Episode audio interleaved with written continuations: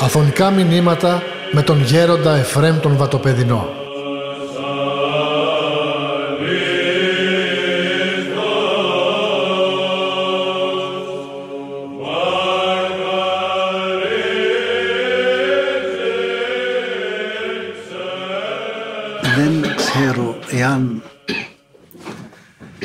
Σας απασχολεί ουσιαστικά που πιστεύω να σας απασχολεί το θέμα του αγιασμού του ανθρώπου. Διότι πολλές φορές πιστεύουμε στο Θεό, παραδεχόμεθα τους Αγίους, παραδεχόμεθα την Εκκλησία, αλλά δεν δίνουμε και μια μεγάλη σημασία όπως πρέπει στο θέμα ότι εμείς οι άνθρωποι που είμαστε μέλη της Εκκλησίας δικαιούμεθα του αγιασμού. Ένας άνθρωπος ο οποίος βαπτίζεται στο όνομα της Αγίας Τριάδος ένας άνθρωπος ο οποίος κοινωνεί τον αχράντο μυστηρίων. Αυτός ο άνθρωπος δικαιούται τον αγιασμό. Και αν μου λέει κάποιος ένας παιδί που λέει χθες, μου λέει και τι είναι ο αγιασμός. Ίσως και εσείς μπορεί να διαρωτήσετε τι είναι ο αγιασμός. Ο αγιασμός είναι η χάρη του Θεού η οποία μένει μόνιμα στον άνθρωπο. Αυτός ο άνθρωπος ο οποίος με την αγώνα του έχει τη χάρη του Θεού όχι απλώς αντιληπτικά προς στιγμή αλλά με τον κατάλληλο και μεθοδικό αγώνα αυτός ο άνθρωπος προσπαθεί να έχει μόνιμα τη χάρη του Θεού. Αυτός ήδη γεύεται τον αγιασμό. Και ξέρουμε πολύ καλά ότι το θέμα του αγιασμού του ανθρώπου, δηλαδή τον ομοιάσει με τον Θεό, γι' αυτό και ο Θεός είπε από την Παλαιά Διαθήκη, Άγιοι γίνεστε καθώς εγώ Άγιος είμαι. Άρα λοιπόν ο σκοπός της ζωής μας είναι αυτός. Ο αγιασμός δεν είναι τίποτε άλλο. Άπαξ υπάρχει ο θάνατος. Άπαξ υπάρχει το τέλος του επίγειο. Δεν μένει τίποτε. Και βλέπετε οι άνθρωποι που πήγαν μια φορά μέσα στο σκοτισμό τους, μέσα στο, θέλετε μέσα στη φιλαργυρία τους. Ε, τσακώνονται, δεν μιλούν μεταξύ τους αδέλφια για θέματα περιουσιακά, για θέματα υλικά, για θέματα δίθεν ότι αδικήθηκαν. Που είναι ανοησίες στην ουσία. Τι αδικήθηκες. Εσύ που λες ότι αδικήθηκες πόσες αδικίες έκανες. Πάρα πολλές. Και όμως οι άνθρωποι βλέπετε δυστυχώς πάντοτε έχουν παράπονο. Πάντοτε έχουν δίκαιο. Ένας άνθρωπος ο οποίος είναι αντικειμενικός και ποιος είναι αντικειμενικός; Ο ταπεινός. Δεν έχει δίκαιο ποτέ ο άνθρωπος. Και αντί δεν έχει δίκαιο, μπορεί σε επιμέρους να έχει δίκαιο. Αλλά άπαξ είναι αμαρτωλός έχει δίκαιο. Είμαι θα αμαρτωλοί όλοι. Και εφόσον ο άνθρωπος μετέχει τις αμαρτίες είναι δίκαια ον έπραξε να απολαμβάνει. Σε άλλα πταίουμε, σε άλλα παιδευόμεθα. Έτσι είναι.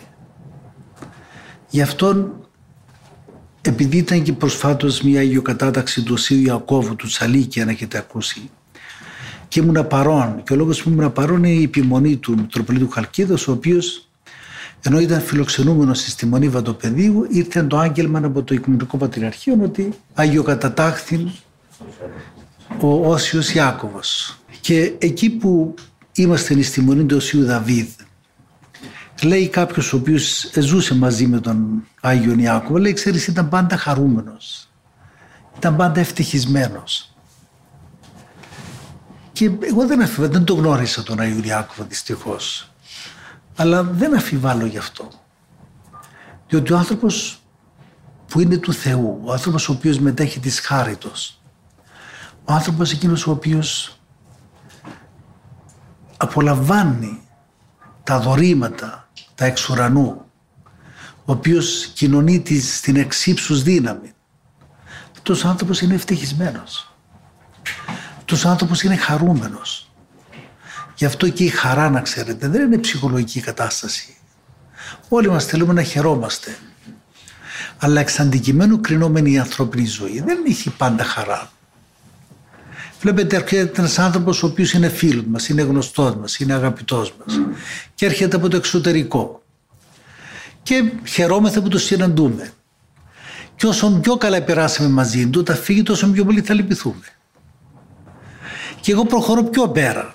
Και λέγω ότι ένας άνθρωπος που τον αγαπούμε και πεθαίνει. Όσο πιο πολύ τον αγαπούσαμε, τόσο πιο πολύ θα λυπηθούμε. Άρα λοιπόν, τα θέματα της χαράς είναι σχετικά, οι πηγές της χαράς έξω από τον εαυτό μας είναι σχετικές. Γι' αυτό και ο Άγιος Νεκτάριος το γνώτησε αυτό σε ένα βιβλίο του, το αναφέρει αυτό, λέει ο άνθρωπος ο εκείνος ο οποίος απολυτοποιεί τις πηγές χαράς εκτός του εαυτού του είναι σε πλάνη.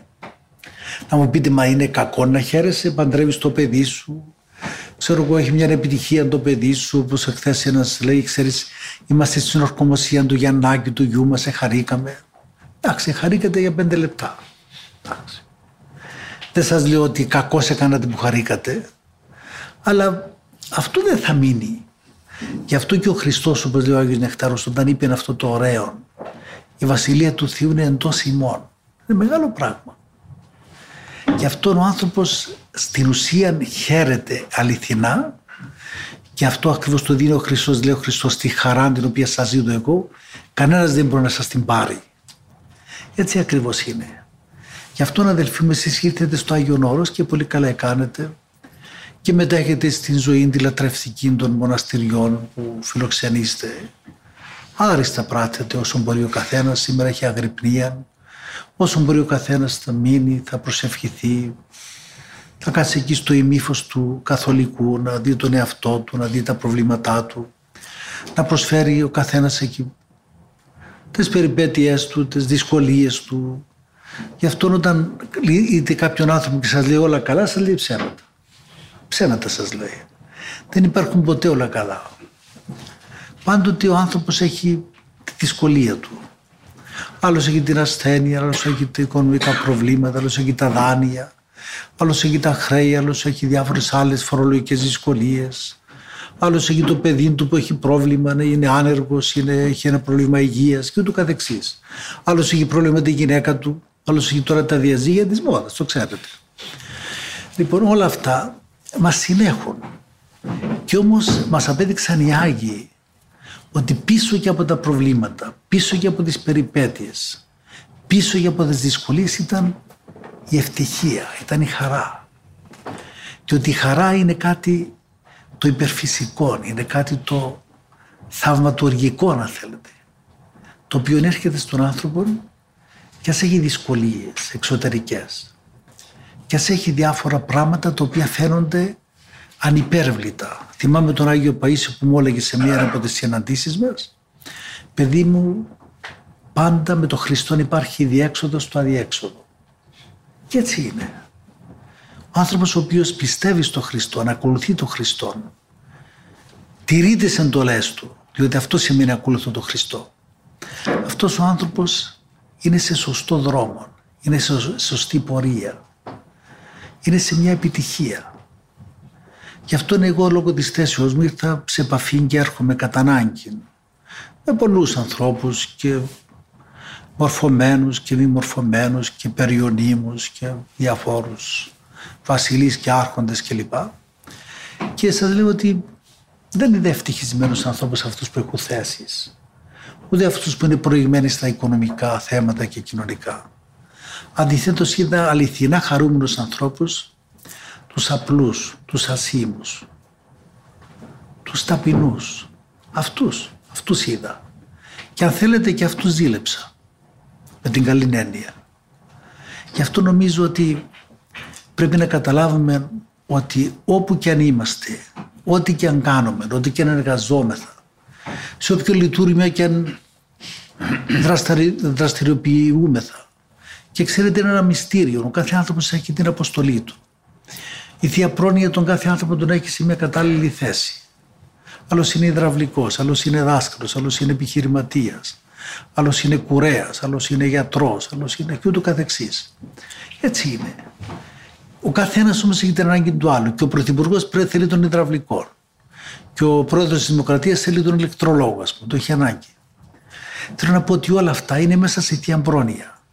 Γι' αυτό και ο καθένας ό,τι τον τάξει η θεία πρόνοια πρέπει να μην λησμονεί τον πρώτο σκοπό και τον πρώτο στόχο.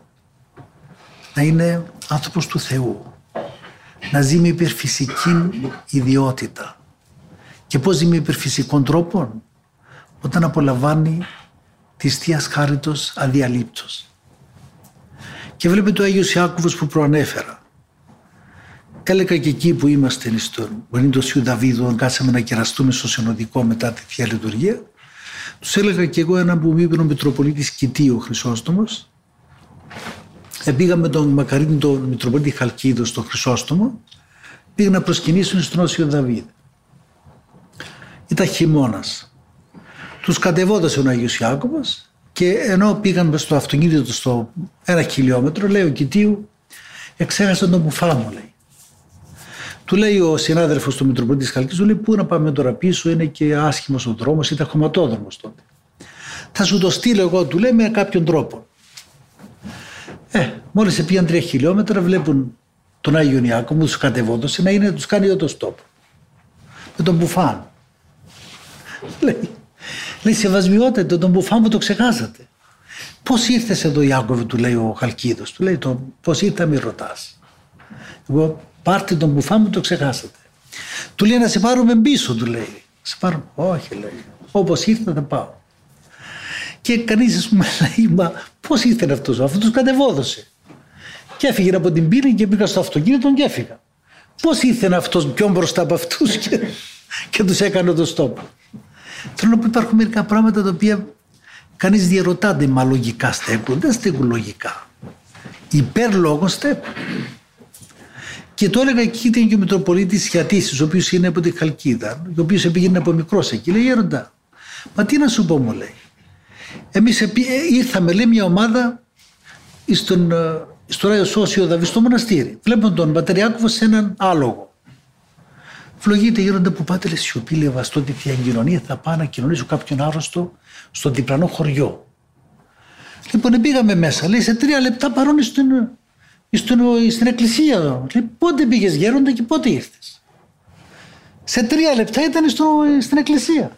Πότε πήγε με το άλλο στο χωριό, πότε κοινώνησε και πότε επέστρεψε. Θέλω να πω υπάρχουν μερικά πράγματα τα οποία λοιπόν είχαν ανοβρία. Και πάντοτε καλούσαν τον Άγιο Ιάκωβ με την κάρα του Σιου Δαβίδ. Και ήταν ηλιόλου τη μέρα. Επήγαινε με τις ομπρέλες ο κόσμος. Λέει, ήρθε ο Ιάκωβος με την κάρα, θα βρέξει οπωσδήποτε. Μα λέει, μα είναι δεν έχει σύννεφα, λέει, θα βρέξει, λέει. Λοιπόν, πήγαν εκεί, όπως μου οδηγούνταν αυτόπτες γεροντάκια τώρα που ήταν εκεί. Πήγαν εκεί, ήταν ήλιος. Στην πρώτη ευχή συνέφιαζε. Στην δεύτερη ευχή και έλεγε ο Άγιος Ιάκωβο, Άγιε Δαβί, μπουμπούνισε, τους έλεγε. Και μπουμπούνιζε.